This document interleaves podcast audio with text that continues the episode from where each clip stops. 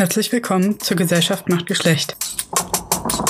Einem Podcast und einer Kampagne vom Freien Zusammenschluss von StudentInnenschaften.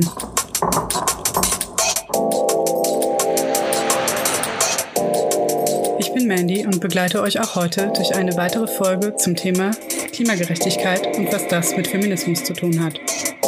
Denn so wie es ist, kann es nicht bleiben. Hallo, hier sind wieder Lydia, Rassi und ich, Mandy, und wir heißen euch herzlich willkommen zur heutigen Podcast-Folge. Unser heutiges Thema ist Pflanzenökologie. Willkommen, willkommen. Hallo. Und als allererste Frage, Pflanzenökologie, das klingt sehr nach Wissenschaft. Warum müssen wir was über Pflanzenökologie wissen, um über Klimagerechtigkeit sprechen zu können? In erster Linie, woran ich denke, ist, dass Pflanzenökologien, die Ökologien von Pflanzen ganz eng mit unseren Nahrungsnetzwerken, unserer Nahrungsversorgung zu tun haben, weil wir auf das Verständnis von den Ökologien von Pflanzen angewiesen sind, um sie anbauen zu können. Und wir uns quasi der Ökologie von Pflanzen bedienen, auch auf einer globalen Skala, um sie nutzbar machen zu können, quasi. Und wir in quasi die Ökologien von anderen Orten benutzen, um hier Dinge konsumieren zu können, deren Ökologie eigentlich hier nicht vorkommt. Das bringt uns ja schon zur ersten Frage, nämlich, was kannst du nochmal erklären, Ökologien? Aus was setzt sich eine Ökologie also zusammen? Eine Ökologie ist erstmal ganz eng mit dem Klima verbunden von dem Ort, mit der Temperatur, mit der Jahresmitteltemperatur von dem Ort, mit Niederschlagsregimen, aber auch mit den Böden, die an Orten vorherrschen. Und im weiteren Sinne auch mit Bewirtschaftungsweisen, wobei die primäre Ökologie, also Ökologie, der ökologische Kontext, in dem sich das entwickelt hat, natürlich erstmal unabhängig von der Bewirtschaftung ist. Aber das so als grober Umriss von der Ökologie einer Pflanze. Wie kommt es dann überhaupt, dass man zum Beispiel eine Pflanze hier kultivieren kann, die eigentlich woanders hingehört? Dafür muss in erster Linie gegeben sein, dass sich die Ökologie der Pflanze, also die Ökologie, die an ihrem Entstehungsort gegeben ist, deckt, oder zumindest einen bestimmten Grad deckt mit der Ökologie, die wir hier vorfinden oder die wir hier schaffen, auch in Form von Gewächshäusern zum Beispiel. Wir können auch quasi Ökologien nachbilden, indem wir künstliche Umgebungen schaffen und so dafür sorgen, dass wir hier Dinge anbauen können, die eigentlich so hier nicht leben oder wachsen könnten im Kontext von Pflanzen. Also ich denke zum Beispiel auch an einen botanischen Garten oder so. Da sind ja auch verschiedene Ökologien nachgebildet. Ja, wo man auf engem Raum plötzlich ein riesiges Mosaik von verschiedenen Standorten hat, wo viel Aufwand, viel Planung reinfließt, um das alles auf so engem Raum unterbringen zu können, wo halt viele verschiedene Substrate benutzt werden, wo Kleinklimate künstlich hergestellt werden, um das überhaupt auf die Reihe zu kriegen. Das ist auch eine Meisterleistung von, wie man Ökologie nachbildet quasi. Okay, gut. Jetzt habe ich immer verstanden, was das gab. Ja. Das heißt auch, dass wenn ich zum Beispiel einen Schrebergarten habe oder so, dass ich dort verschiedene Ökologien nachbilde, weil zum Beispiel Kartoffeln andere Bedingungen brauchen als Tomaten. Habe ich das richtig verstanden? Ja, genau. Und das ist auf jeden Fall auch die Herausforderung als Gärtner, als Gärtnerin, dass quasi den Standort so pflanzengerecht wie möglich zu machen und dann auch zu berücksichtigen, wie die Pflanzen interagieren. Dass Pflanzen ja sich auch gegenseitiges Leben schwer leicht machen können. So, dass es sowohl Symbiosen als auch Antibiosen gibt, die man da berücksichtigen muss. Da werden wir auch auf jeden Fall noch drüber reden, wie Pflanzenökologie sich hochskaliert auf Synökologie, also auf gemeinsame Ökologie. Über das Thema Pflanzengesellschaften haben wir ja in der letzten Folge schon mal gesprochen. Ja, da geht's heute auf jeden Fall nochmal vertieft drum und auch zu verstehen, wie sich das zusammensetzt, weil Pflanzenökologie ja letztendlich, um auch vielleicht zu den Begriffen noch ein bisschen mehr zu sagen, der sich ja zusammensetzt quasi aus der Physiologie der Pflanze, aus Pflanzenphysiologie und aus der Synökologie, wo man über Pflanzengesellschaften ist, und aus Pflanzenökologie, über was wir heute reden wollen, quasi das Bindeglied zwischen diesen beiden Disziplinen. Deswegen ist auch so die Idee, schon auch einen relativ großen Teil über Physiologie zu erzählen und wie Pflanzen einfach an bestimmte Umweltbedingungen angepasst sind, weil sich daraus der Ökologie ja direkt ableitet. Wir haben bis gerade eben relativ viel über Nutzpflanzen gesprochen in unseren Beispielen. Also okay, botanische Gärten sind jetzt nicht direkt Nutzpflanzen, aber sie dienen ja einem menschlichen Nutzen. Aber wenn ich dich richtig verstehe, dann dient Pflanzenökologie auch ganz allgemein dazu, um Pflanzengesellschaften, den Aufbau von Pflanzen und ihr Verhältnis zu ihrer Umgebung zu verstehen. Ja, komplett. Das ist auch der Kontext, in dem wir heute über das Thema reden, bezieht sich absolut nicht nur auf Nutzpflanzen oder was wir Menschen mit Pflanzen zu tun haben und wie quasi wir reden nicht nur über irgendeine spezielle Kategorie von Pflanzen, sondern generell, was haben Pflanzen alle gemeinsam, egal ob die domestiziert sind, ob wir die für irgendwas benutzen, ob die noch nicht mal einen Namen haben. So die Dinge, über die wir heute versuchen zu reden, sind sehr universell gedacht auf jeden Fall und einfach wovon Pflanzen ganz, ganz generell abhängen und wie sich deren Ökologien konstruieren. Das heißt, weil du am Anfang gesagt hast, wir sind hier gerade in Deutschland, nur auf bestimmte Ökologien Zugriff haben, auch nur in einem begrenzten Ausmaß künstlich Ökologien herstellen können. Also ja. Man kann hier sozusagen nicht die Bedingungen, nicht so in einem größeren Ausmaß die Bedingungen für Bananenstauden schaffen. Ja, oder für Mandelanbau oder für Wasseranbau? Mandelanbau zum Beispiel. Ja, genau. So Dinge. Ja. Mhm. Das heißt also, dass die Pflanzen, die wir zumindest so als Nutzpflanzen kennen und so im Supermarkt kaufen und nicht eben Pflanzen, die uns jetzt irgendwie draußen begegnen, sondern Pflanzen im Sinne von Früchte, Gemüse etc. Also vor allem so Südkräuter. Ja. Also Kräuter habe ich jetzt gerade noch dazu gesagt, während du Südfrüchte gesagt hast, das passt irgendwie nicht so ganz. Aber diese Pflanzen, die sind ja nicht schon immer Teil von unserem Nahrungssystem. Richtig. Und was dürfte ich mir denn darunter vorstellen, was für Pflanzen wir hier zu essen hätten, wenn wir nur auf unsere Ökologien zugreifen würden? Das sieht man ja ganz schön daran an so Solavi-Initiativen zum Beispiel, wo halt wirklich regional Dinge angebaut werden und wo es eine saisonale regionale Ernährung gibt, und dann isst man basically den Winter über Kohl und Steckrüben und Beete und Wurzelgemüse. So, das wären die Sachen, die wir zum Beispiel jetzt in der vergangenen Jahreszeit, von denen wir uns ernähren würden. Und alles andere, so zum Beispiel auch Kartoffeln, was ja man irgendwie als so sehr mittlerweile deutsches Gemüse so denkt, kommt hier eigentlich auch nicht vor, ne? Kommt auch aus Südamerika eigentlich. Gerade aus den peruanischen Hochländern, wo es hunderte Kartoffelsorten gibt. Und wir haben hier halt so ein paar. Ja. Genau. Ja, mit Tomaten ist es ja ganz ähnlich. Ja. Solavi heißt übrigens solidarische Landwirtschaft. Also, ja. Es gibt da ganz coole Projekte, die findet ihr auf jeden Fall, also mit sehr hoher Wahrscheinlichkeit bei euch vor Ort. Vielleicht sind sogar einige von euch schon Teil von so einem Projekt. Ich finde es total spannend, weil das heißt, dass, also ich bringe jetzt immer wieder das Supermarktbeispiel, ich könnte allerdings auch sagen Wochenmarkt. Also, wenn ich auf den Wochenmarkt gehe und dort beispielsweise Zitrusfrüchte kaufe, dann zeigt sich daran ja, dass ich davon abhängig bin, dass Ökologien an anderen Orten funktionieren und nicht zerstört werden. Ja. Und das heißt, unser alltäglicher Einkauf verweist uns eigentlich schon darauf, dass wir darauf verweist uns auf unsere Angewiesenheit auf andere Orte an dieser Welt, ja, und dass diese anderen Orte auf eine bestimmte Art und Weise in Anführungsstrichen funktionieren bzw. erhalten werden. Und da spielt ja Wasser eine relativ große Rolle.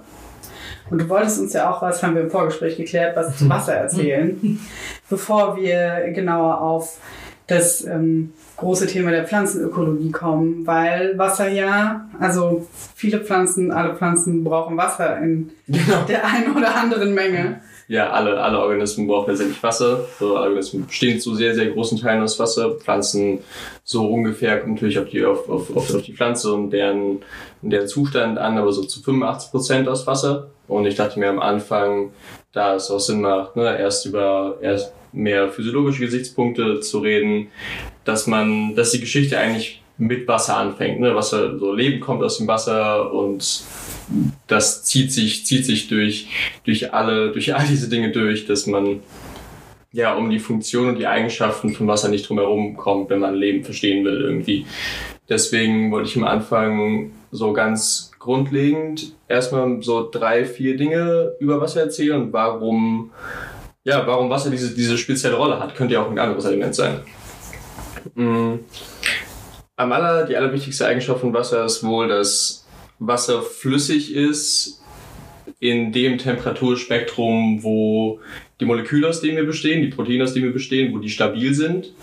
Das heißt, Leben kann in flüssigem Wasser existieren. So, Wasser ist quasi das Medium, in dem Leben stabil sein kann. Ganz, ganz grundlegend. Dann hat Wasser eine große spezifische Wärmekapazität, nennt man das. Das heißt, Wasser ist ein wahnsinnig guter Wärmepuffer. Wasser erwärmt sich sehr, sehr langsam und kühlt auch sehr, sehr langsam ab. Was zum Beispiel dafür sorgt, dass Pflanzen und Tiere und alles halt nicht super schnell überhitzen und auch Wärme wieder langsam abgeben, was zum Beispiel auch ein Grund dafür ist, warum große Wasserkörper so große Wärmepuffer sind, warum der Ozean so ein großer Wärmespeicher ist und das Klima so reguliert. Das ist sehr, sehr wichtig. Und das so andere sehr wichtige Eigenschaft von Wasser ist, dass es sowas wie Oberflächenspannung gibt. Die setzt zusammen aus Adhäsion und Kohäsion. Kohäsion bezeichnet die Eigenschaft von Wasser, dass die Moleküle durch Brückenbindungen zusammenhalten, das Wasser quasi an sich selbst hält, und Adhäsion, das Wasser an Oberflächen hält. Das ist zum Beispiel der Grund, warum Wasser durch eine Pflanze wandern kann, weil das Wasser quasi an den Gefäßen in der Pflanze Halt findet. Also wenn Wasser nicht kohäsiv wäre, sähe Wasser dann aus wie Quecksilber. Weil Quecksilber teilt sich ja in einzelne Kügelchen auf.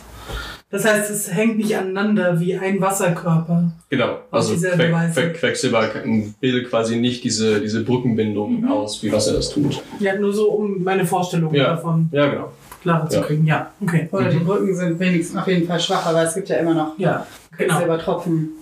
Genau, die dann auch irgendwie wie Magnete so zusammenfluppen. Genau. Es gibt andere Kräfte quasi, es gibt die Van der Waals-Kräfte, weil die es interessiert einfach. Das sind Kräfte, durch die Moleküle so oder so zusammenhalten, aber diese Wasserstoffbrückenbindungen sind sehr speziell, was Wasser angeht. Das macht basically nur Wasser. Mhm. Weil Wasser wie in allen Dingen immer anomal sich verhalten muss. Ja, genau, es gibt nämlich auch diese schöne, es gibt die Dichteanomalie, wo du gerade das Wort anomal gesagt hast. Das bezeichnet die Tatsache, dass Wasser bei 4 Grad am dichtesten ist, komischerweise. Was dafür sorgt, dass Flüsse im Winter am Boden zum Beispiel nicht zufrieren, wodurch Fische da überleben können, wodurch überhaupt alle möglichen Organismen, auch Insektenlarven etc. in flüssigem, nicht gefrorenem Wasser im Winter eben Ruhe halten können.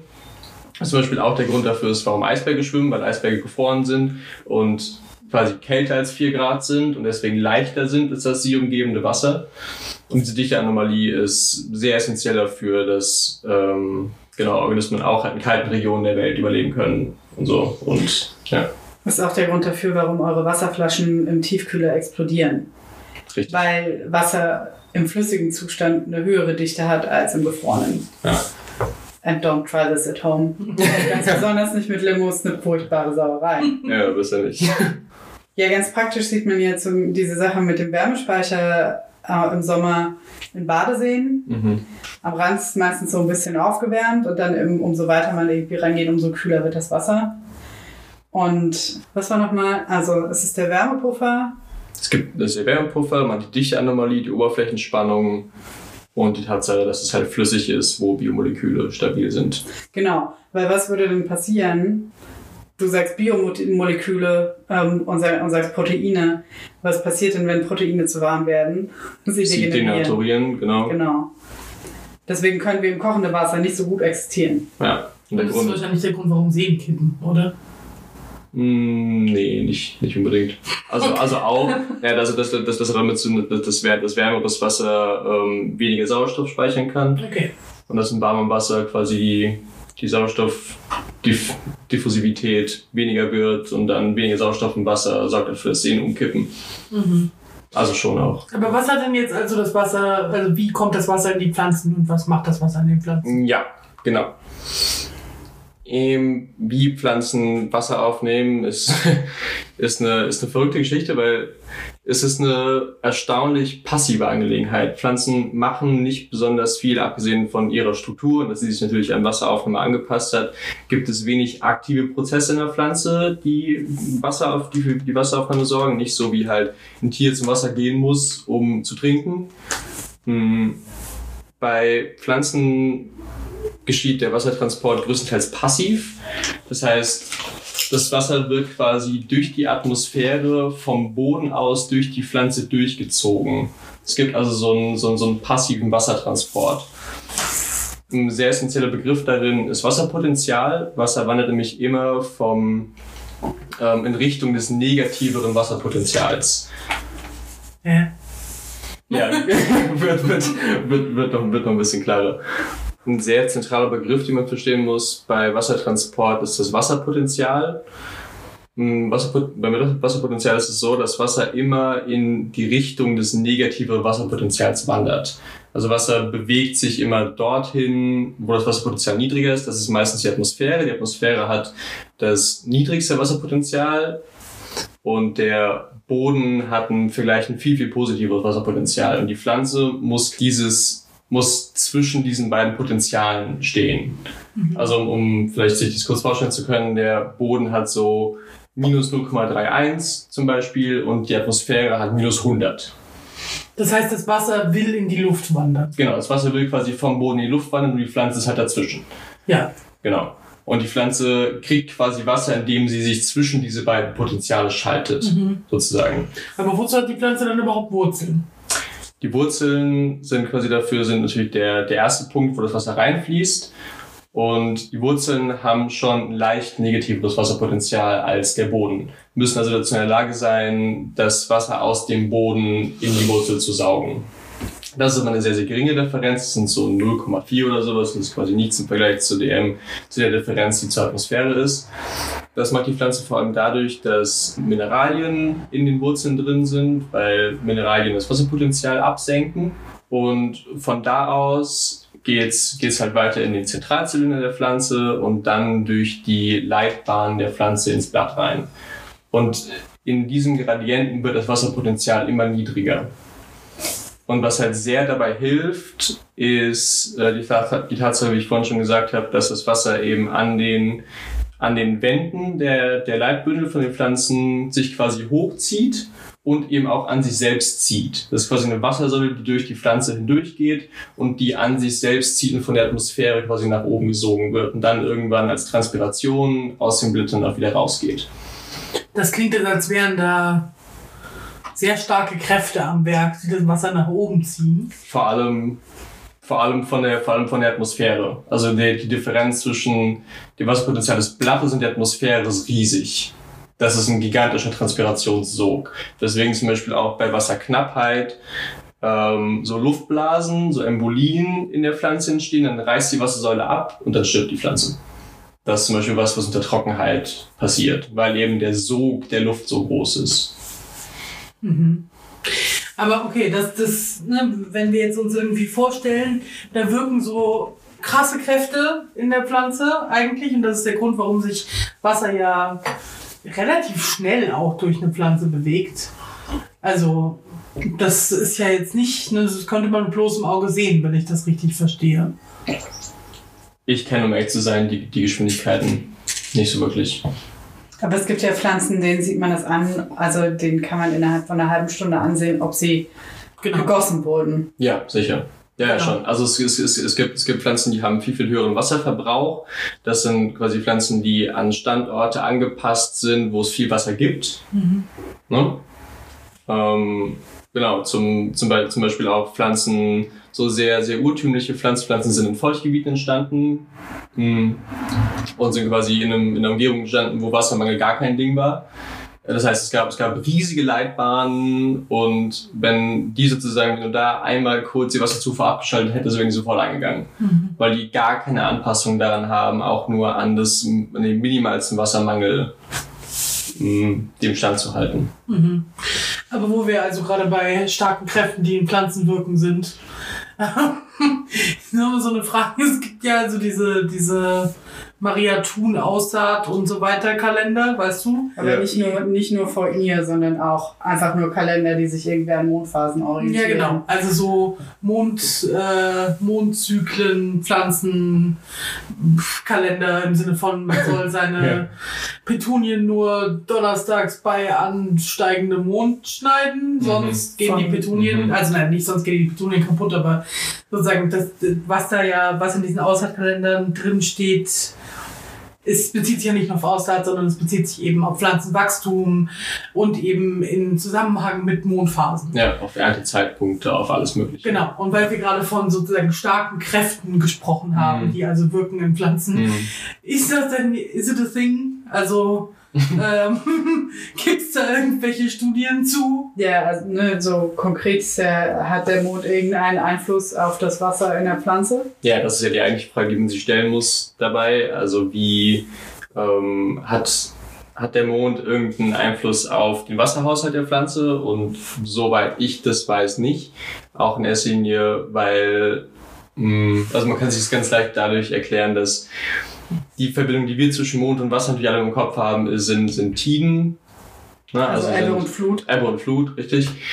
Und das ist ein Mechanismus, der mit globalen Kräftezusammenhängen zu tun hat. Also wie der Mond und wie quasi die Planetenkonstellationen an den großen Wasserkörpern ziehen oder eben nicht und auch an der Erdrotation und der Corioliskraft, also wie die Erdrotation die Ozeane affektiert, und das sind einfach Mechanismen, die nur auf sehr, sehr, sehr große Wasserkörper zutreffen. Also es gibt riesige Seen zum Beispiel auch, wo es Ebbe und Flut gibt, die müssen aber halt groß genug sein, und dementsprechend kann man sich schon ein bisschen denken, dass in der Pflanze ist einfach konkret nicht genug Wasser drin. Aber über welche Größe reden wir? Reden wir über den Chiemsee, den Bodensee? Wir reden darüber, dass die Ostsee zu klein ist für einen Tidenhub, aber die Nordsee beispielsweise schon groß genug, weil die Nordsee ja auch an den Atlantik angebunden ist. Okay. Mhm. Ja. Aber ich glaube, im Bodensee dürfte man nicht so viel sehen, am Chiemsee noch weniger.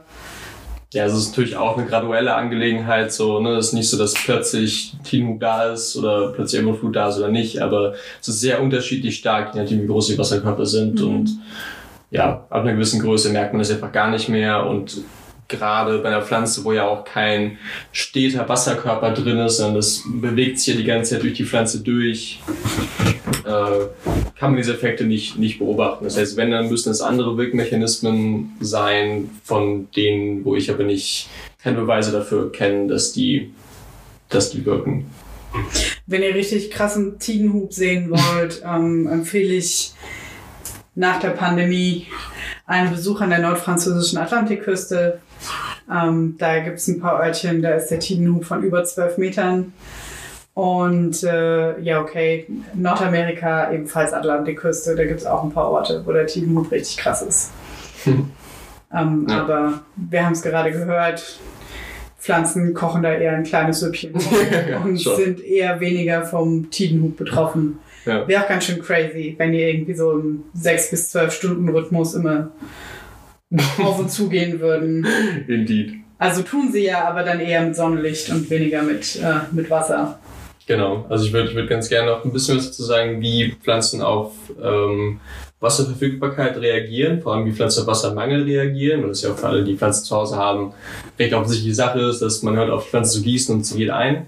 Aber es gibt So, und ich meine, das ist die extremste Reaktion auf Wassermangel, die eine Pflanze zeigen kann, aber es gibt eben auch eine Menge Anpassungen, die nicht so offensichtlich sind. Zum Beispiel Pflanzen oder was ein sehr essentielles Problem, vor dem alle Pflanzen stehen, ist der Trade-off zwischen Wasserverlust und CO2-Aufnahme. Und das passiert beides durch die Blattöffnungen. Es gibt so Blattöffnungen an der Ober- oder an der Unterseite, je nach Pflanze. Und da kommt CO2 rein und Wasser geht raus. Und die Pflanze will natürlich wenig Wasser verlieren, sie will aber viel CO2 aufnehmen, um daraus Zucker machen zu können und wachsen zu können. Das sind wir bei der Photosynthese. Noch nicht ganz, aber es greift natürlich alles ineinander. Also gerade CO2-Aufnahme und Wasserverlust, das ist quasi der existenzielle Struggle jeder Pflanze, dieser Trade-off, so CO2 und Wasser. Das ist zum Beispiel der Grund, warum Bäume im Winter ihre Blätter abwerfen, um quasi im Winter nicht zu viel Wasser zu verlieren, weil im Winter gerade in Regionen, wo der Boden gefriert, der Boden halt super trocken wird, also das Wasser quasi nicht mehr verfügbar ist und dann die Bäume super schnell sterben würden, wenn trotzdem die Atmosphäre die ganze Zeit an ihnen saugt. Deswegen lassen Bäume ihre Blätter fallen. Andere Anpassungen, zum Beispiel von sukkulenten Pflanzen, ist, dass sukkulente Pflanzen ja meistens in sehr heißen Regionen leben und deswegen noch stärker diesem Struggle ausgesetzt sind, dass sie halt, so wie weit mache ich meine Spaltöffnung auf, um gerade noch so ein bisschen CO2 zu kriegen, aber nicht so viel Wasser zu verlieren, so. Das ist ein großes Thema. Was die zum Beispiel machen, ist, dass die nachts einfach ihre Spaltöffnungen aufmachen und nachts CO2 aufnehmen, weil sie da halt weniger Wasser verlieren. Und dann tagsüber Photosynthese betreiben, also tagsüber die Lichtreaktion betreiben und dann den Zucker synthetisieren. Deswegen wachsen die zum Beispiel auch super langsam, weil sie immer wieder einen Teil von dem CO2, was sie nachts fixieren, reinvestieren müssen in ein Molekül, was dieses CO2 bindet. Also sie quasi nur einen Bruchteil von dem CO2 benutzen können, um tatsächlich Pflanzenmasse aufzubauen. Deswegen wachsen Sukkulenten super langsam.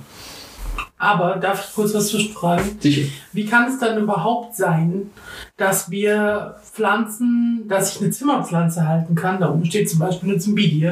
Ja. Das ist eine Orchideenart, die in einer völlig anderen Ökologie vorkommen. Wie gehen dann überhaupt Zimmerpflanzen? Wenn das total different ist oder total anders. Ja, es ist total spannend. Also ich sag auch immer, wenn man seine Zimmerpflanze verstehen will, und auch deren Bedürfnisse verstehen will, sich überlegen muss, wo kommt die denn her und was herrschen denn für Bedingungen da, wo die Pflanze herkommt. So. Und bei den allermeisten von den Pflanzen, die quasi beliebte, viel verkaufte Grünpflanzen sind, die kommen in sehr schattigen Wäldern vor. Weil meistens die Lichtintensität in Zimmern halt einfach super gering ist. Und sind Pflanzen, die nicht viel Wasser brauchen. Also wir würden halt niemals irgendwie Schilfrohr oder sowas halt in unser Zimmer stellen, weil man das halt ständig gießen müsste. Oder irgendwelche Pflanzen, die in Mooren vorkommen. Also kannst du halt komplett vergessen. Also es müssen quasi sehr schattentolerante und auch trockenheitstolerante Pflanzen sein. Und das sind halt wiederum Bedingungen, die es an sehr vielen verschiedenen Orten der Welt gibt, wobei erstaunlich viele von unseren Zimmerpflanzen so aus den temperaten Wäldern Asiens kommen. Da kommt super viel her und dabei unsere ganzen Sukkulenten und Kakteen oder so halt aus Mexiko, da wo quasi der Sukkulenten-Hotspot der Welt ist. Ja. Das heißt auch, wenn ihr euch eine schöne Zimmerpflanze kauft, es gibt immer mal wieder zum Beispiel Callas zu kaufen. Mhm. Callas sind Sumpfpflanzen. Bitte lest euch mindestens einen Artikel im Internet dazu durch, wie man Sumpfpflanzen hält. Ja. Es ist nicht so wahnsinnig kompliziert, aber genau das Austrocknen ist halt ein Punkt. Und die Pflanzen haben auch meistens eine Ruhephase, wenn sie nicht aus Gebieten kommen, die dauerhaft versumpft sind. Mhm. Und man kann sehr glücklich werden mit solchen scheinbar komplizierten Pflanzen, wenn man sich eben auch an ihren Wachstums- und Ruherhythmus hält. Ja, voll. Aber okay, gut. Wir haben jetzt mal geklärt, woher die Wasser das Pflanzen nehmen. Die Pflanzen das Wasser nehmen, nämlich das Wasser bewegt sich sozusagen naturgesetzmäßig nach oben. Ja. Das heißt, die Pflanzen müssen nicht das Wasser aus dem Boden rausziehen. Das machen die nicht selbstständig, sondern das ist primär ein passiver Prozess, right? Und jetzt wäre ja aber irgendwie die Frage, okay, wie kommen denn Pflanzen, also was hat das mit dem Boden zu tun? Mhm. Wie kommen denn, ne, also weil in Pflanzen ist ja nicht nur Wasser, sondern du hast vorhin gesagt, so wie viel Prozent, 85? Ja. Ungefähr? Ja. Was ist denn sonst noch in Pflanzen drin? Mhm, vor allem bestehen Pflanzen halt dann aus Zellulose, ne? Also aus dem, was man anfassen kann, mäßig, ist das größtenteils Zellulose und Wasser und dann natürlich ganz, ganz viele Nährelemente, also Proteine und Nährstoffe aller Art, Mineralien, woraus halt die Biomoleküle aufgebaut sind und so, aber halt viel einfach Zellfasern. So. Mhm. Und deswegen leben die auch eigentlich im Boden und nicht nur im Wasser. Ich meine, weil sonst gäbe es ja viel mehr Wasserpflanzen. Also es ist ja so ein Ding, ne? Man kann irgendwie, also wenn wir jetzt irgendwie zu den Zimmerpflanzen zurückgehen, man kann Zimmerpflanzen ja auch auf Wasser ziehen, Hydrokultur, aber da muss man sich dann irgendwie ganz genau informieren, wie das irgendwie mit den Düngellösungen ist und wann man die düngen muss. Und es ist meistens einfacher, Pflanzen in guter Erde zu halten. Ja, ich meine, also das legt ja so ein bisschen die Frage offen, warum sind Pflanzen überhaupt an Land gegangen, warum sind sie nicht einfach im Wasser geblieben, weil Pflanzen kommen aus dem Wasser. Ein großer Vorteil für Pflanzen, die an Land leben, ist halt, es gibt viel mehr Sonne und es gibt viel mehr CO2. Und das sind zwei Haupttreiber von Pflanzenwachstum. Das heißt, das war halt evolutionär ultra erfolgreich, sich Dinge auszudenken, wie man diese beiden Ressourcen mehr nutzen kann. Das ist ein großes Ding. So, Wasserpflanzen haben halt andere Struggles. Die haben zum Beispiel dann, da gibt es halt CO2-Mangel dann. Die müssen CO2 aktiv in die Pflanze reintransportieren. Das kostet super viel Energie. Das ist zum Beispiel ein großer Nachteil von Wasserpflanzen, dass das Problem haben dann Pflanzen halt nicht. Aber warum zum Beispiel Blüten machen, ja? Ist doch auch total aufwendig. Ja, Blüten machen, Früchte machen. Ja. Warum haben Pflanzen damit überhaupt angefangen? Ja, das wiederum wirft eine interessante, aber auch große Frage auf, warum überhaupt Sexualität? Also warum sich das überhaupt leisten? Weil es halt eigentlich der teuerste Mechanismus, energetisch gesehen, im ganzen Lebensreich quasi ist. Und ja, da gibt es eine Menge Antworten drauf. Das in erster Linie scheint es wert zu sein, die genetische Diversität aufrechtzuerhalten und halt den Genpool so divers zu halten, dass man sich an zukünftige Umweltwechsel anpassen kann. Das scheint halt ein Riesending zu sein. Es gibt zwar auch eine Menge andere Mechanismen, wie Organismen das machen können. Deswegen ist die Debatte auch so lebendig immer noch. Gibt es viele Antworten drauf.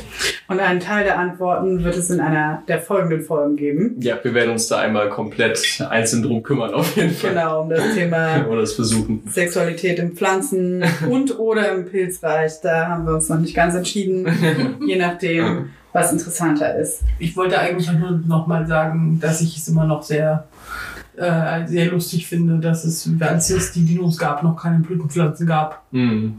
Ja. Das ist für mich immer noch einfach so eine abgefahrene Vorstellung. Ja. Es gab halt Koniferen und so, ne? Nadelbäume und Bärlappgewächse, Farne, das gab es alles so, aber Blütenpflanzen gibt es erst seit 50 Millionen Jahren ungefähr. Und dann halt plötzlich waren sie all over the place. So. Mhm. Ja, ich finde das auch total interessant, weil ich hatte mal Lilien im Garten, die ja krasse Rhizome bilden. Mhm. Also no fun, wer sich einmal Lilien pflanzt, der hat dann irgendwann überall Lilien, wenn sie gut gepflegt werden. Mhm. Und die verbreiten sich ja vor allem über ihr Rhizom, aber gleichzeitig bilden sie eben diese enormen Fruchtkapseln. Mhm. Auch sehr schön, zugegebenermaßen, aber irgendwie wirkt es auch so ein bisschen sinnlos, weil so weit gehen die ja gar nicht. Ja. So. Ja, und gefühlt richtig sinnlos wird es dann, wenn Pflanzen halt so Blüten machen und sich dann selbst befruchten. Oder Blüten, die gar nicht erst aufgehen und sich halt in sich selbst schon selbst befruchten, ohne jemals aufgegangen zu sein. Gibt's oft, So. Und da fragt man sich wirklich so, warum dann noch Blüten machen? Aber ja, genau. Dazu zu einem späteren Zeitpunkt. Ja. Lass nochmal auf den Boden zurückkommen. Also wir haben jetzt irgendwie geklärt, warum sind die Pflanzen nicht im Wasser geblieben? Mhm. Weil CO2 und bei Sonnenlicht. Genau. Aber wie verhält es sich jetzt mit dem Boden und dem Wasser? Ja, die beiden Sachen sind, also Boden ist der Träger für Wasser. Boden besteht zu großen Teilen aus Wasser auch. Und die Beschaffenheit des Bodens gibt quasi an, wie verfügbar das Wasser für die Pflanzen ist. So, das ist quasi der Hauptlink zwischen Boden, Wasser, Pflanze. Das zum Beispiel in tonigen Böden. Tonige Böden haben eine sehr geringe Korngröße. So, da sind die Körner kleiner als 2 Mikrometer, was super, super klein ist. Und dementsprechend sind die Räume zwischen den Körnern sind ultra dünn, weswegen das Wasser sehr, sehr stark in diesen Hohlräumen haftet, wegen Adhäsion, Korrosion. Mhm. Quasi super, super hohe Oberflächenspannungen da drin. Deswegen ist quasi Wasser in tonigen Böden super schwer verfügbar für Pflanzen. Es gibt, man sagt, es gibt viel Totwasser, quasi viel Wasser im Boden, was einfach nicht verfügbar ist, quasi dessen Wasserpotenzial zu niedrig ist, um von der Pflanze aufgenommen werden zu können. Mhm. Gegenteil, also anderes Extrem auf dem Spektrum sind sandige Böden, die total schnell austrocknen, wo aber auch sehr schnell Wasser wieder reinkommt, weil die Poren riesig sind. Genau, wo Wasser quasi ultra leicht verfügbar ist, aber eben sehr schnell austrocknet auch. Und es gibt, in dem Spektrum gibt es alles dazwischen. Aber genau, das ist quasi die Hauptfunktion dessen, wie viel Wasser im Boden verfügbar ist, also wie viel Kapillarwasser im Boden ist und wie das Verhältnis zwischen Totwasser und Kapillarwasser ist. Und das ist auch ein ganz essentieller Punkt für Pflanzengesellschaften auch. Es gibt typische Pflanzengesellschaften auf sehr tonigen Böden, auf sandigen Böden. Das ist ein sehr auch Lebensform und Gesellschaften dominierender Faktor, wie verfügbar das Wasser eben ist. Und das hängt von der Korngröße des Bodens ab. Und abhängig davon bilden Pflanzen natürlich auch unterschiedliche Wurzelsysteme aus. Es gibt so Homoritze-Wurzelsysteme, das sind quasi Wurzelsysteme, die keine Hauptwurzel haben, die sehr viele ungefähr gleich große Feinwurzeln haben und recht oberflächlich Wurzeln meistens. Und es gibt Alloritze-Wurzelsysteme, die eine große Hauptpfahlwurzel haben, um in tiefere Wasserschichten zu kommen, um tief in den Boden reinzukommen, um da auf Wasser zuzugreifen, was die anderen Pflanzen zum Beispiel nicht zur Verfügung hätten. So Löwenzahn macht das zum Beispiel, Douglasien machen das zum Beispiel, weswegen Douglasien jetzt im Zuge des Klimawandels sehr beliebte Forstbäume sind, weil Fichten sehr oberflächlich wurzeln und Douglasien sehr tief wurzeln, so eine Pfahlwurzel ausbilden und deswegen auf Wasserschichten zugreifen können, wo die Fichte halt nicht hinkommt und deswegen halt trockenheitsresistenter sind als die Fichte. Mhm. Wüstenpflanzen machen das ja auch wahnsinnig viel, ne? Genau. Also es gibt Pflanzen, es gibt Bäume, die stehen mitten in der Wüste und es ist teilweise ein absolutes Rätsel, wo die ihr Wasser herholen. Die müssen unglaublich tiefe, es gibt glaube ich, bis Wurzelfunde bis zu 60, 70, 80 Meter tief, wo immer noch Feinwurzeln gefunden wurden, um halt auf so wahnsinnig tiefe Grundwasserschichten zugreifen zu können. Und klar, in sehr ariden Gegenden ist das natürlich viel häufiger.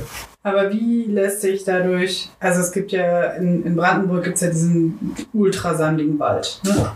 Da stehen lauter Fichten rum.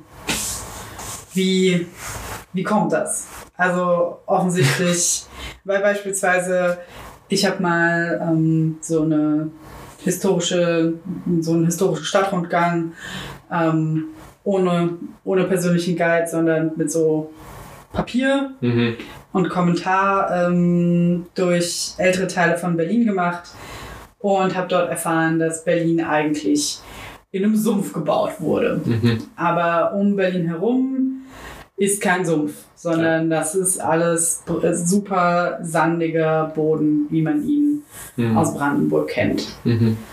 Aber das scheint ja, ist das schon immer so, oder? Im genau dem Fall von Berlin weiß ich nicht genau, aber es ist auf jeden Fall, man kann es in vielen Orten der Welt beobachten, dass einfach durch Eingriffe und vor allem durch großflächige Entwässerungsmaßnahmen Landschaften komplett verwandelt werden. Also ein Großteil der, also ich glaube ein Viertel, ein Drittel Deutschlands wäre eigentlich Moorfläche und Feuchtgebiete. Und das ist halt ein unglaublich riesiger Teil von einfach entwässert worden durch Entwässerungsgräben und zu landwirtschaftlichen Flächen umgewandelt worden, gerade Niedersachsen wäre eigentlich ein einziges Moor. Und davon sind noch so 3% übrig ungefähr, fast noch weniger, Tendenz abnehmend. Und ja, dadurch veränderst du natürlich den gesamten ökologischen Haushalt und dadurch dann auch, also dadurch wird eine riesige Kaskade auch an veränderten bodenchemischen Prozessen in Gang gebracht, wodurch sich die gesamte Bodenbeschaffenheit verändern kann.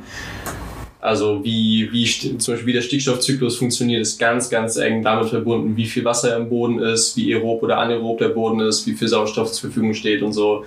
Und das sind alles Dinge, die du massiv veränderst und wodurch man auch dann einfach eine ganze Landschaft halt nicht mehr wiedererkennt, sowohl von der Pflanzendecke her als auch vom Landschaftsbild her. So, das aber es gibt ja auch davon hast du mir gestern erzählt, Positivbeispiele von menschlichen Eingriffen also sehr großskalierte Eingriffe in Landschaften. Und da hattest du dieses Projekt genannt, das gerade geplant wird, einen Baumgürtel durch die Sahara zu pflanzen. Ja, genau.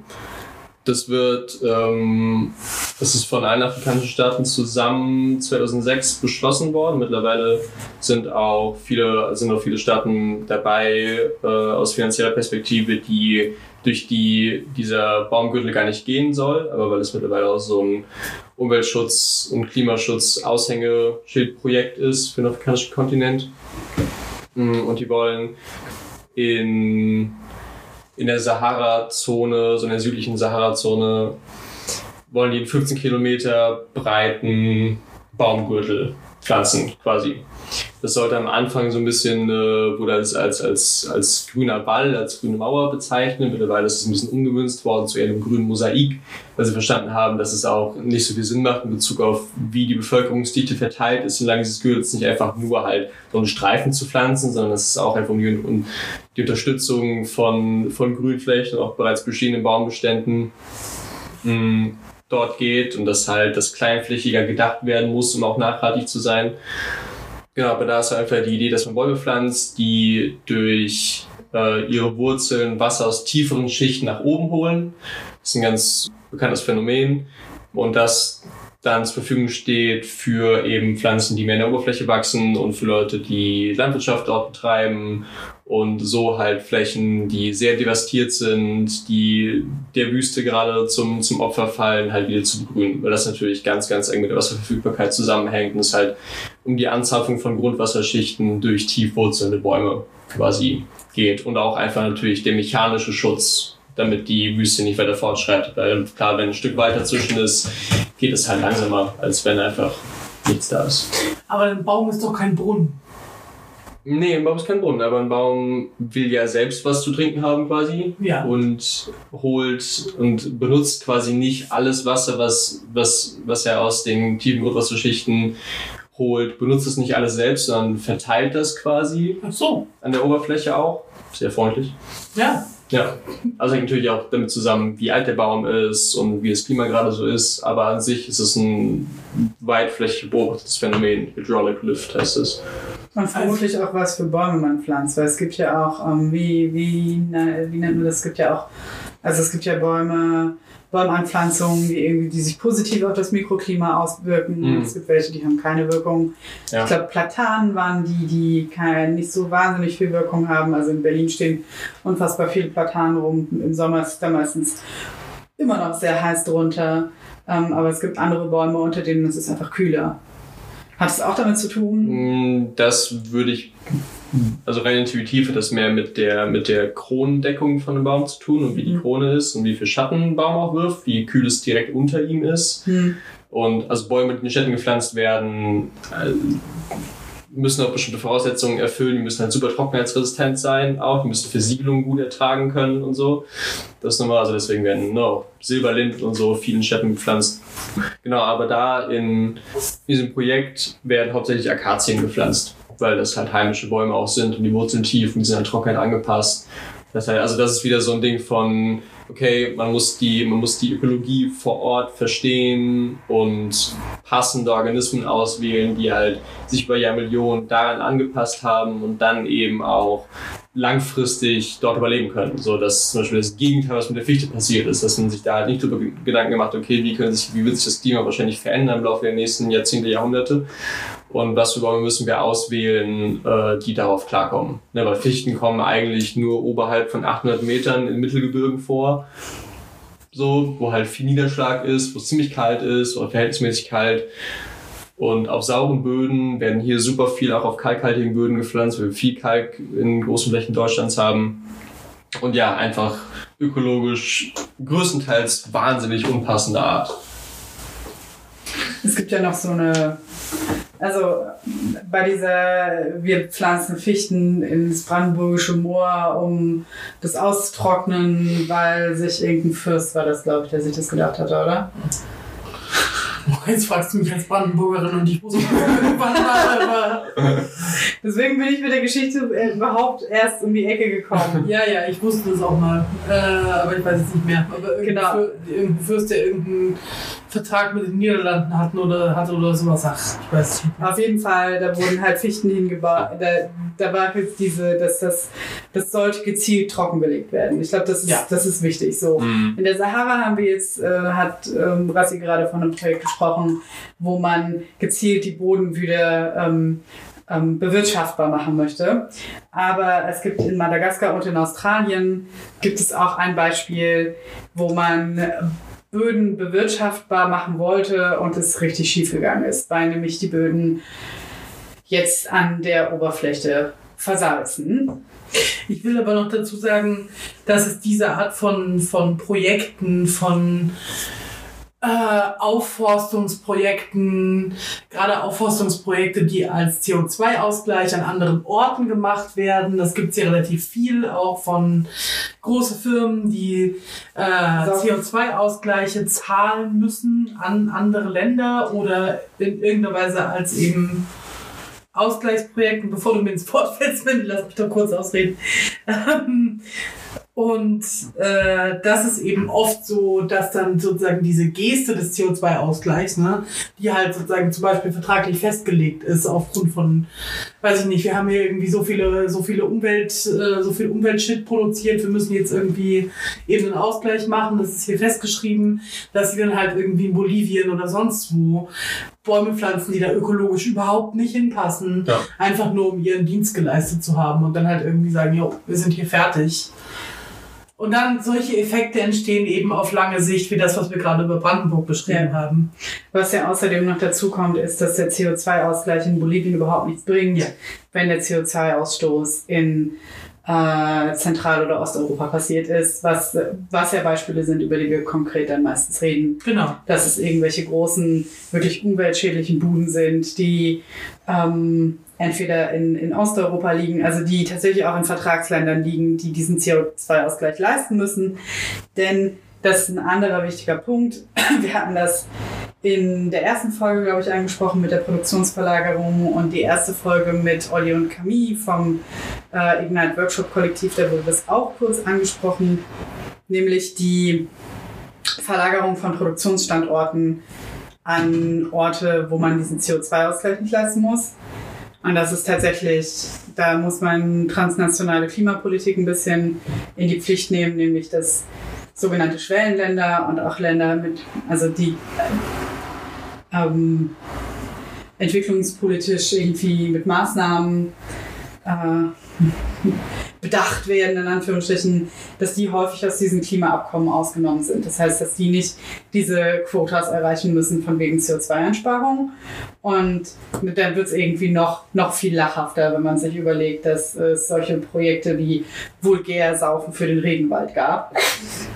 Genau, und dass der CO2-Ausgleich in Lateinamerika relativ wenig bringt, weil er auf die lokale Ökologie in dem Ort, wo der CO2-Ausstoß passiert ist, überhaupt gar keinen Einfluss hat. Ne, und wie gesagt, eher einen verheerenden Einfluss auf die Ökologien vor Ort eben, weil das ist halt das Ding, wenn du irgendwie in den Regenwald rando Bäume reinpflanzt, dann, naja, passiert das, was in Brandenburg passiert ist irgendwann. Vielleicht. Oder ähnlich dumme Sachen. Wie in Madagaskar zum Beispiel. Genau. Oder in Australien, wo das auch passiert ist, nämlich, dass die Oberflächen angefangen haben zu versalzen. Mhm. Wie lässt sich denn das erklären? Also man stellt sich vor, da gab es Wald, der Wald wurde abgeholzt. Und dann ist etwas passiert, womit man einfach nicht gerechnet hat. Ja, Wald wurde klassischerweise abgeholzt, um landwirtschaftlich nutzbare Fläche zu gewinnen. Und es gibt eben Orte auf der Welt, meistens aride, semi-aride, also sehr trockene Orte, wie das in Australien recht großflächig der Fall ist, wo sowieso schon viel Salz im Boden ist, also von der Küste viel Salz angeweht wird, wo Ausgangsgesteine da sind, wo viel Salz enthalten sind, wodurch der Boden naturgemäß sehr salzhaltig ist und das Grundwasser Salz enthält. Und in dem ökologischen Gleichgewicht, was sich an diesen Orten eingespielt hat, ist es so, dass es halt tief wurzelnde Pflanzen gibt, die auf tiefere Grundwasserschichten zugreifen und ja, so, dass so dieses salzige Wasser eben nicht weit an die Oberfläche kommt und nicht durch den Sog der Luft, wie wir schon gesagt haben, der umso größer wird, desto trockener die Luft ist, umso stärker saugt die Luft quasi, umso negatives ist das Wasserpotenzial. Genau, die sozusagen dafür sorgen, dass das Wasser nicht in die Oberfläche gebracht wird. Und wenn man nun den Wald rodet, steigt dieses Grundwasser weiter nach oben, weil die Bäume das nicht mehr nutzen. Dann werden Pflanzen kultiviert, die nur oberflächlich wurzeln, die verhältnismäßig oberflächlich wurzeln, die ein gleichmäßiges Wurzelsystem haben, wie die meisten landwirtschaftlich genutzten Pflanzen. Und dann gibt es eben dieses Phänomen der Oberflächenversalzung, dass sich durch den Sog der Luft an dem Grundwasser, was nun näher an der Oberfläche ist, eben Salzkrusten bilden, wo nichts mehr angebaut werden kann und die auch sehr, sehr schwer zu entfernen sind. Und was Eingriff in Ökosystem ist, der einfach sehr, sehr devastierende Folgen hat für das System und es schwierig ist, da wieder zurückzurudern. Also so wie es schwierig ist, ein Moor wieder zu renaturieren, das ist auch, weil es ein sehr, sehr langer Lebensraum ist, ist das eben halt ein sehr, sehr lang entstandenes Gleichgewicht, was schwierig wieder oder was sehr, sehr kostenaufwendig vor allem ist. Das ist ja oft das Ding eigentlich, dass man die Sachen schon irgendwie dahin biegen kann, aber es einfach unglaublich teuer ist im Vergleich dazu, wie billig es war, die Lebensräume zu zerstören. Und eben auch der Nutzen, den man dann irgendwie wirtschaftlich davon hatte, es hat nichts dagegen, was es für Kosten hat, die Dinge wieder zu renaturieren. Dann checkt man im Nachhinein eben erst, was auch die Ökosystemfunktionen waren, was auch die sogenannten Ökosystemdienstleistungen waren, die einem dann fehlen, kann man auch alles monetarisieren. Und das ist zwar eine schmerzhaft wirtschaftliche Art und Weise, das alles zu betrachten, aber auch das muss irgendwie sein, um halt auch Konzernen und Leuten, die eben in den Kontexten nur an Geld denken, irgendwie klarzumachen, dass es auch einfach wirtschaftlich Schwachsinn ist, diese Lebensräume zu zerstören. So, und dass es einfach mehr oder weniger irreversible Folgen hat, die am Ende auf uns alle zurückkommen und eben auch auf riesige Konzerne, die halt kurzfristig damit Geld machen, aber langfristig da eigentlich auch nichts von haben, außer sie wandern halt immer an neue Orte sozusagen, was ja der Trend ist. Ja, im Moment noch, also bis es halt keinen Ort mehr gibt, wo man hinwandern kann. Richtig, ne? Richtig. Also das ist ja durchaus diese Umweltzerstörung, also Naturzerstörung lässt sich ja gerade sehr gut beobachten, beispielsweise, das ist jetzt ein Ort, der sehr weit weg ist, der Amazonas, aber man muss gar nicht so weit weggehen, sondern es reicht teilweise nach Bulgarien und Ungarn zu gucken oder auch teilweise nach Polen, wie dort Forstwirtschaft betrieben wird und welchen Stellenwert da Naturschutzgebiete haben. Also da gibt es einfach unglaublich viel illegale Forstwirtschaft. Ein Punkt, wo man auch immer mal wieder darauf hingewiesen wird, dass da was nicht ganz so optimal gelaufen ist, ist, wenn in Deutschland nicht im Winter, sondern im Sommer mal wieder irgendwo anfängt, ein Moor zu brennen. Das hatten wir in den letzten Jahren ein paar Mal, dass Moore bzw. halt Torfflächen gebrannt haben. Mhm. Und auch das sind Hinweise darauf, dass da Flächen, also dass da eine Form von Flächenerhalt in Anführungsstrichen betrieben wurde, der offensichtlich nicht darauf hingewirkt hat, dass die Fläche halt in ihrer Ökologie erhalten wurde, sondern dass da eingegriffen wurde. Ja.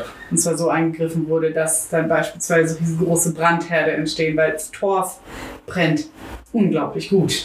Ja, voll. Torf wurde auch viel halt einfach als Energiequelle genutzt. Und ja, für alle, die es nicht wissen, ich finde es sehr wichtig zu wissen, dass Gartenerde zu sehr großen Teil aus Torf besteht. Und das ist auch ein großer Plea von meiner Seite, darauf zu versuchen zu verzichten, weil es ist einfach absurd, wie in Deutschland jedes Fitzelchen, winziges Moor, riesige Naturschutzjuwelen sind quasi und die um jeden Preis geschützt werden, das mit die höchsten Schutzkategorien sind, in den Moore sind. Und in Skandinavien werden halt jeden Tag hektarweise Moore trockengelegt und abgebaut. So, und es steht halt so krass in keinem Verhältnis zueinander und ja, der Großteil davon wird einfach für Erde benutzt, die halt auch irgendwie in botanischen Gärten und an solchen Orten benutzt werden und nicht nur von Leuten, die es nicht wissen, sondern auch von Leuten, die es wissen, aber ja, denen es irgendwie dann kostennutzenmäßig dann doch nicht so schadet. Aber sag mal eine Alternative zu Gartenerde? Ach, es gibt einfach torffreie Gartenerde. Ja. Also. Die steht meistens tatsächlich einfach neben der Gartenerde. Die ist halt ein bisschen teurer, da werden andere, wenn vielleicht irgendwie Pflanzenfasern oder so benutzt, oder Kokohum oder so, da werden Kokosfasern irgendwie eingearbeitet oder sowas, oder anderes Granulat. Also man braucht es wirklich nicht. Also es ist einfach nur ein bisschen teurer und. Oder man kann sich natürlich auch Erde irgendwo holen. Von Maulwurfshügeln zum Beispiel. Auch das geht. Aber darauf achten, dass der Maulwurfshügel nicht mitten in einem Naturschutzgebiet sitzt, weil wenn das nämlich der Fall ist, solltet ihr diese Erde dort lassen. Aber okay, schon. Aber es ist eigentlich wirklich kein Problem, an torffreie Erde zu kommen. Und auch da gilt ganz einfach, wenn ihr selber Sachen anbauen wollt, beschäftigt euch davor, wie der Boden aussehen muss, braucht es irgendwie eine Drainage, damit helft ihr nämlich auch, einen Wasserkreislauf aufrechtzuerhalten. Wenn ihr dafür sorgt, dass das Wasser richtig ablaufen kann, dann übergießt ihr außerdem eure Pflanzen nicht und so. Also es hat eigentlich nur Vorteile, sich damit auseinanderzusetzen, was für Bedingungen die Pflanzen brauchen, die ihr gerne anbauen möchtet. Oder die Pflanzen, die ihr irgendwo entdeckt. Ja, jetzt sind wir auch schönerweise wie beim Thema Boden angelangt über viele andere Stationen, aber das ist schön, weil ich das gerne noch nutzen würde, wir haben jetzt viel über Wasser und Boden geredet, aber Boden natürlich auch noch eine Menge andere Funktionen und genau, es sind viele andere Hebel noch im Boden, die das Wachstum von Pflanzen bestimmen und ein paar würde ich gerne noch nennen. Auf der einen Seite der pH-Wert von Boden, ne, wo wir gerade viel über Torf geredet haben. Torf ist zum Beispiel sehr sauer, Moore sind sehr sauer, ist ganz klassisch für den Lebensraum. Mit dem pH-Wert ist ganz, ganz eng verknüpft die Nährstoffverfügbarkeit, weil bestimmte Nährstoffe nur in bestimmten Formen oder gar nicht verfügbar sind, je nachdem, wie der pH-Wert von Boden ist. Und die mikrobielle Aktivität hängt ganz, ganz eng mit dem pH-Wert zusammen. Meistens ist es so, desto basischer, also von neutral bis zu etwas basisch, ist die mikrobielle Aktivität am höchsten. Deswegen ist zum Beispiel auch in Fichtenforsten oder so, hat man so riesige Rohhumusauflagen. Also hast du ganz viel unzersetzte Nadelstreu und Kram auf dem Boden, einfach weil der Boden sehr sauer ist, weil die Nadeln sehr sauer sind. Und dementsprechend die Mikroorganismen und die Pilze Hardtime haben, das alles abzubauen und das halt auch in einem gewissen Tempo abzubauen. Also klar, es wird zersetzt, es wird viel langsamer zersetzt. Das spielt, ja. Ich melde mich. Okay, aber ich verknüpfe natürlich jetzt so als Mensch, ja. Ich denke so, sauer ist schlecht, erstmal. Nein. Ja, aber versteht ihr? Ja, voll. So, ich habe da voll die Wertung drin. Es ist auch die erste Intuition irgendwie in die Richtung. Ich denke, sauer ist schlecht, basisch ist supi. Deswegen sollen wir auch alle die ganze Zeit basische Sachen essen und so. Nein, aber so, das wäre jetzt meine erste Intuition. Ja. Und wenn du jetzt irgendwie sagst, Moore sind sauer. Ich erinnere mich noch, als wir zum ersten Mal in einem Moor zusammen waren. Ich war so, das ist ja ganz schlecht für das Moor. Weil das ist ja sauer. Was soll denn hier dann noch passieren? Voll blöd. Also ich meine, vielleicht möchtest du auch nochmal das Beispiel mit dem Lungenkraut, weil wir da ja erst vorgestern drüber sprachen, nochmal anbringen und so, weil das ja irgendwie wichtig zu verstehen ist, was Pflanzen überhaupt mit Säure machen. es ist vielleicht, also es geht an dem Punkt nicht so sehr darum, was die Pflanzen mit der Säure machen tatsächlich, sondern was am allerwichtigsten ist, was ich auch lange nicht verstanden habe, ist, dass die Reaktion der Pflanze auf den pH-Wert ist keine direkte. Also die Pflanze interessiert es mehr oder weniger nicht direkt, wie sauer oder basisch der Boden ist. Vielleicht, was sie interessiert ist, welche Nährstoffe im Boden sind, je nachdem, wie der pH-Wert ist. Zum Beispiel in sehr sauren Böden ist viel Aluminium und ist viel Aluminium gelöst und Eisen ist in einer bestimmten Form gelöst, wo es sehr toxisch ist.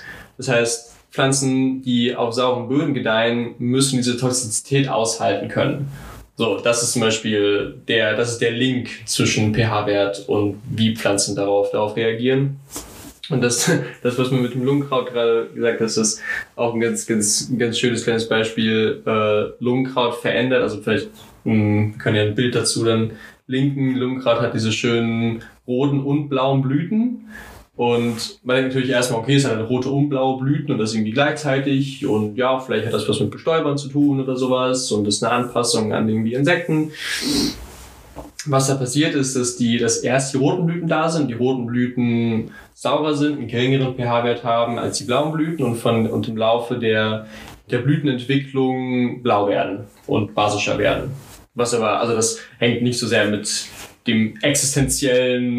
existenziellen Nährstoffversorgung oder so Pflanzen zusammen. Das ist mehr so ein kleines süßes Beispiel, was Pflanzen so mit so einem pH-Wert machen.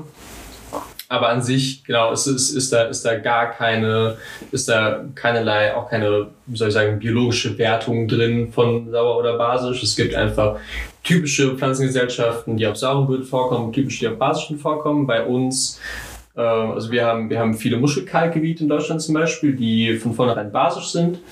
Weil Kalk ist basisch, meistens Silikatgesteine sind sauer und je nachdem, was du für Ausgangsgesteine hast, bilden sich Böden, die entweder sauer oder basisch sind. Und was man auch sagen kann, ist, dass Böden im Laufe der Zeit immer saurer werden. Also selbst basische Böden, wenn die sehr, sehr, sehr alt werden, das dauert wahnsinnig lange, aber Böden werden von Natur aus immer saurer, weil Kationen, weil positiv geladene Ionen ausgewaschen werden.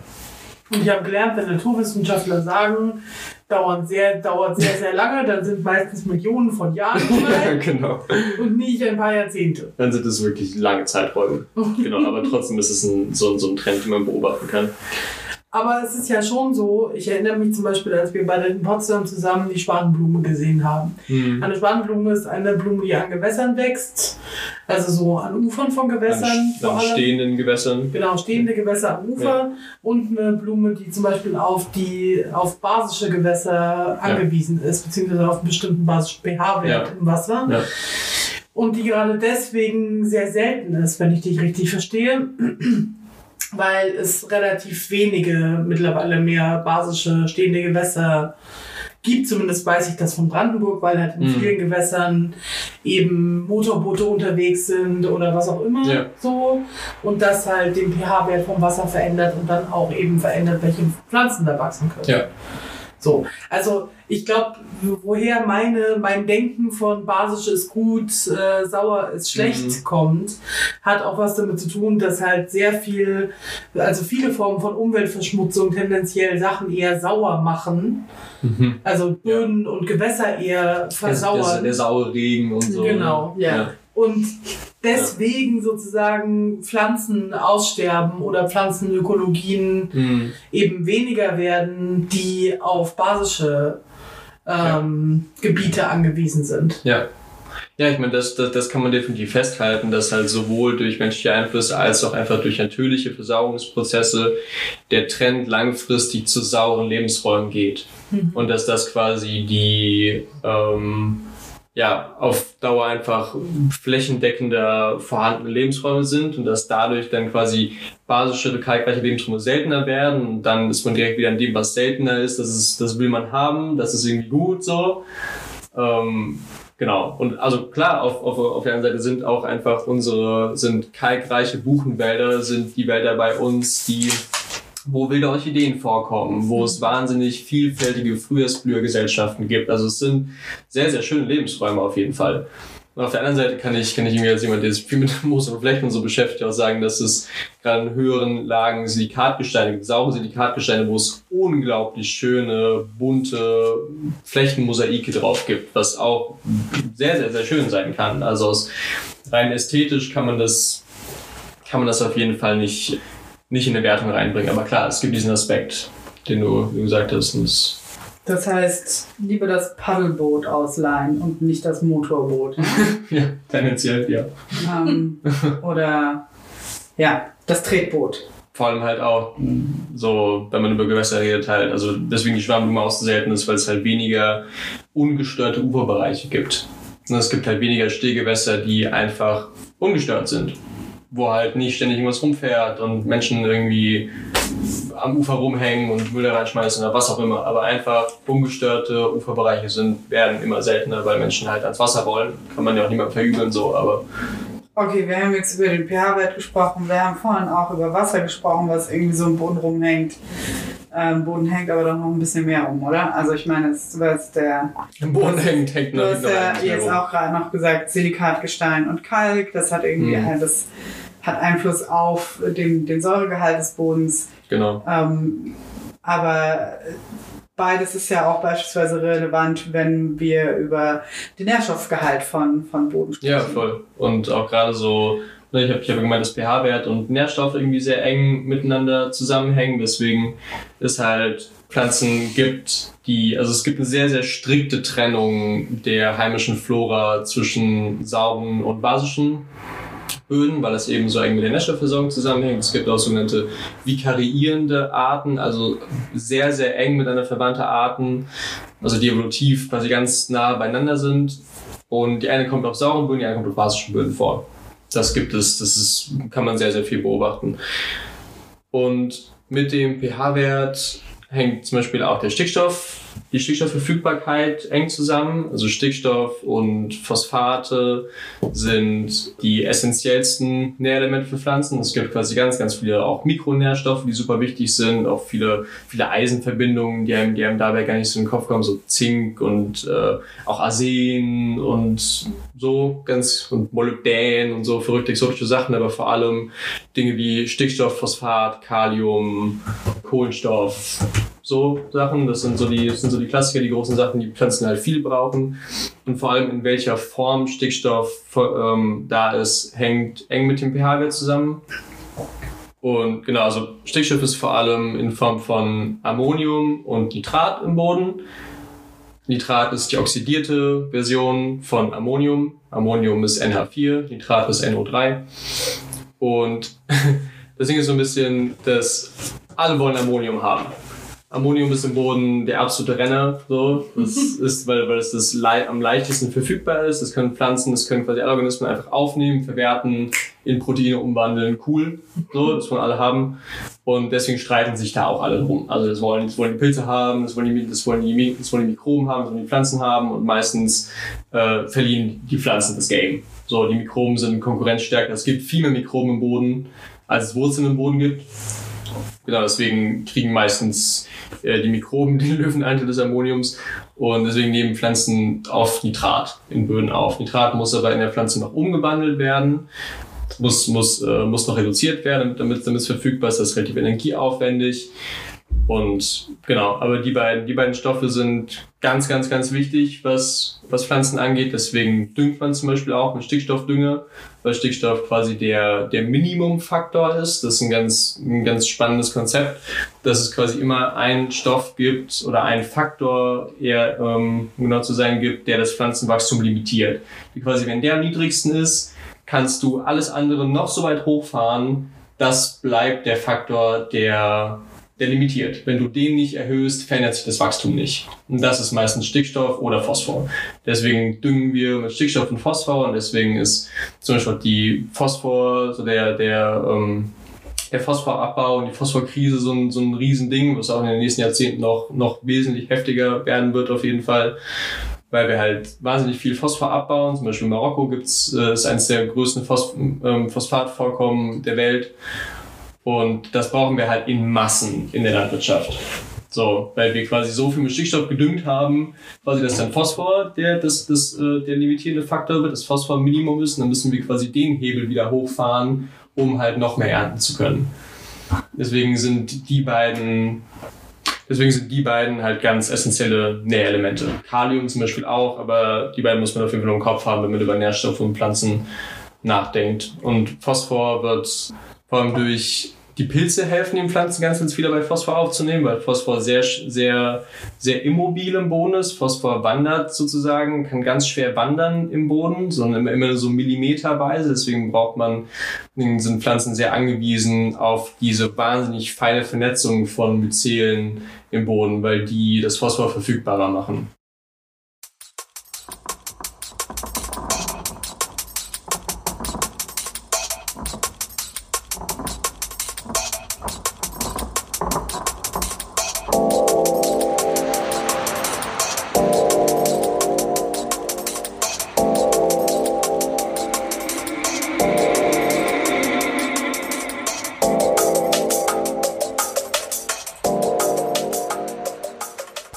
Wir haben ja gerade darüber gesprochen, wie das so ist, dass so ein Boden verfügbar ist. Mhm. Eine Sache, die wir ja aber in Deutschland beobachten können, auch an so akuten Fällen, wo da gerade auch drum gekämpft wird, dass es nicht passiert. Im Danny ist ja Flächenversiegelung. Im Danneroder Forst in der Nähe von Marburg. Das Thema Flächenversiegelung für Infrastruktur, an dieser Stelle Straßenbau. Wie groß ist denn das Problem? Also auf die Spitze getrieben, wie berechtigt ist denn der Prozess? Nicht der Prozess, sondern der Protest im Danny. Ja, ich meine, da ist man natürlich direkt bei einem der größten Bedrohungen in Bezug auf Boden. Also es gibt ja große Themen wie Bodenerosion, so Sachen, und da ist Bodenversiegelung eben ganz, ganz vorne mit dabei, weil wir haben nur eine bestimmte Fläche an Boden auf der Welt, es sei denn, Vulkane brechen aus und es wird tendenziell eher auch weniger mit dem steigenden Meeresspiegel. Deswegen ist der Druck auf die Ressource Boden halt riesig, und so der Sache ein bisschen Dimension zu geben. So, wir haben täglich, also als allgemeinen Flächenverbrauch in Deutschland noch so 50 Hektar ungefähr, und davon sind 5 Hektar, werden jeden Tag versiegelt, immer noch, also für Siedlungs- und Verkehrsfläche.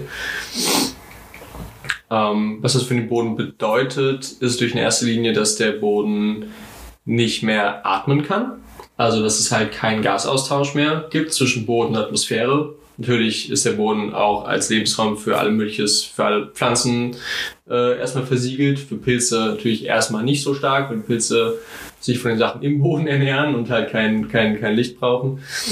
Aber genau, man natürlich den Boden als Lebensraum erstmal wahnsinnig beschneidet.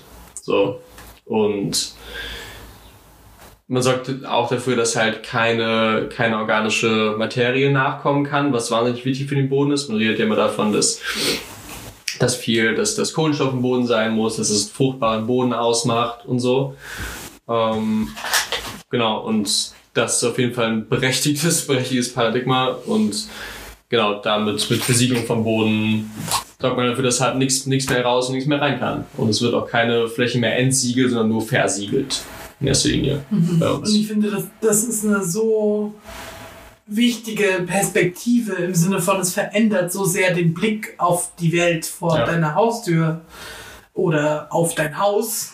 Ja. Also einfach, weil mir geht es nicht um persönliche Schuldzuweisungen im Sinne von, Leute sollen aufhören, in Häusern zu wohnen, sondern mir geht es einfach nur darum, so mein Blick hat das total verändert, rauszugucken und zu sehen, diese Straße, die da vor dem Haus ist, das ist versiegelter Boden. Ultra, ja. Das ist so ein anderer Blick auf die Welt. Voll. Und es ist irgendwie, das, was du jetzt die ganze Zeit erzählt hast oder worüber wir reden, auch irgendwie zum Beispiel der Wasseraustausch zwischen Boden und Atmosphäre, der halt auch verhindert wird durch Asphalt. Ja. Also diese ganzen Prozesse, die dadurch angehalten werden, und ich finde, das Wort versiegelt sagt da schon so unglaublich viel, Also was für ein krasser Begriff dafür auch, so etwas zu versiegeln, etwas abzuschließen. Weil nämlich irgendwie so, man kann das vielleicht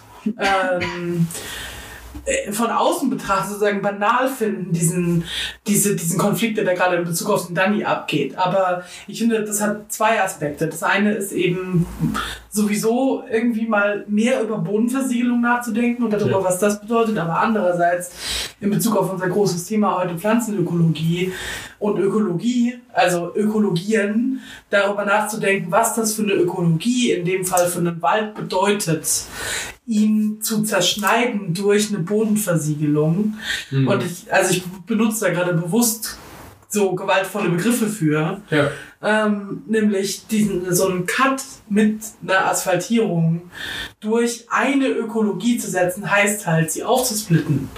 Und heißt, ihr ganz viel an Kraft und Energie wegzunehmen, weil eine große Waldfläche eine zusammenhängende Ökologie ist. Und also vielleicht, weil wir jetzt auch irgendwie über mehrere Beispiele davon gesprochen haben, sich nochmal, wenn man sich eine Landkarte anguckt oder halt irgendwie eine Straßenkarte anguckt, klar zu machen, okay, so das sind Gebiete, Bereiche, die unter Umständen als eine Ökologie funktioniert haben, die Menschen halt zerschnitten haben. Auf der anderen Seite heißt das ja nicht, dass bestehende Infrastruktur per se böse oder schlecht oder immer nur sozusagen umweltschädlich ist, weil so dual oder so einfach, schwarz oder weiß, ist das ja nicht. Im Sinne von, wenn man dann mal Infrastruktur wie Straßen hat, dann sind die ja auch wieder eine eigene Ökologie. Und vielleicht magst du dazu noch ein paar Sätze sagen. Ja, aber was ich erstmal wichtig finde festzuhalten, ist, dass, was aus dem, was du ja gerade gesagt hast, hervorgeht, ist, dass Flächenverbrauch und Fragmentation geht miteinander einher. Ne? Das ist irgendwie wichtig zusammenzudenken, dass umso mehr Fläche wir verbrauchen, dass damit einhergeht, dass wir bestehende Flächen one way or the other zerschneiden irgendwie. Und das ist natürlich auch ein riesiges Anliegen, das ist ganz, ganz, ganz wichtig auch als Menschheit irgendwie zu lernen, Flächen so kontinuitiv es klingt, irgendwie nachhaltig zu verbrauchen und also natürlich erstmal weniger zu verbrauchen, aber wenn wir Flächen verbrauchen, irgendwie schauen, dass wir weniger fragmentieren. Also nicht die Straße mitten durchbauen, sondern genau, halt, wenn schon Straße bauen, dann bitte am Rand. Ja, also halt im Sinne von einfach zusammenhängende Flächen bestehen lassen, weil das halt auch in Naturschutzdebatten sind das zwei sehr, es ist ein großes Spannungsfeld, wie man damit umgeht, wie man Expansion von Siedlungsfläche irgendwie verbinden kann mit Naturschutzflächen. Und was ganz, ganz klar mittlerweile aus der Forschung hervorgeht, ist, dass es einfach einen riesigen Anteil von Arten gibt, die in einer fragmentierten Landschaft nicht mehr vorkommt. Da kann quasi sozusagen der Mittelwert in Natürlichkeit kann relativ hoch sein. Aber, also kann quasi nachhaltige Landwirtschaft, Biolandwirtschaft, ganz großflächig so, ist nicht die Lösung. Weil man braucht Flächen, die unangerührt bleiben. Man braucht Flächen, die unzerschnitten sind, weil es wahnsinnig viele sehr spezialisierte Organismen gibt, die darauf angewiesen sind. Die auch einfach Wanderungskorridore haben, und wo es, die diese Flächen brauchen. Und da ist man, was in erster Linie passiert, wenn du so einen Wald mit einer Straße zerschneidest, weil die basalsten zwei Sachen sind, dass du eine Schneise schaffst, wo natürlich die Organismen, die vorher einfach so durch den Wald gelaufen sind, müssen dann über die Straße drüber. Wenn irgendwie Austausch stattfinden soll zwischen jetzt mehr oder weniger zwei getrennten Populationen von irgendwie Fröschen zum Beispiel oder sowas. Die müssen über die Straße drüber, wenn sie sich miteinander paaren wollen. Was auf biologischer, auf organismischer Ebene dann halt auf die Dauer passiert, ist, dass es halt weniger Wanderungsbewegungen gibt. Du trennst zwei Populationen voneinander. Populationen werden gegebenenfalls ungesünder, nehmen ab, weil es weniger Austausch gibt. Das ist erstmal eine große Sache. Und du bringst halt eine Störung rein im Sinne von, da passiert ja auch was auf der Straße. Die bleibt ja nicht unbefahren quasi, da fahren halt Autos ständig durch. Du bringst halt Lärmbelästigung rein, du bringst Schadstoffe da rein, so. Du bringst eine erhöhte Schadstoffbelastung irgendwo rein, wo sie vorher nicht war. Und umso näher die Quelle der Schadstoffemissionen, umso stärker ist natürlich, umso stärker ist das Ökosystem dem ausgesetzt. So, das sind die beiden wichtigsten Sachen, die man verstehen muss, wenn so man sich fragt, okay, was passiert denn mit diesem Wald, wenn man jetzt die Straße dadurch baut? So.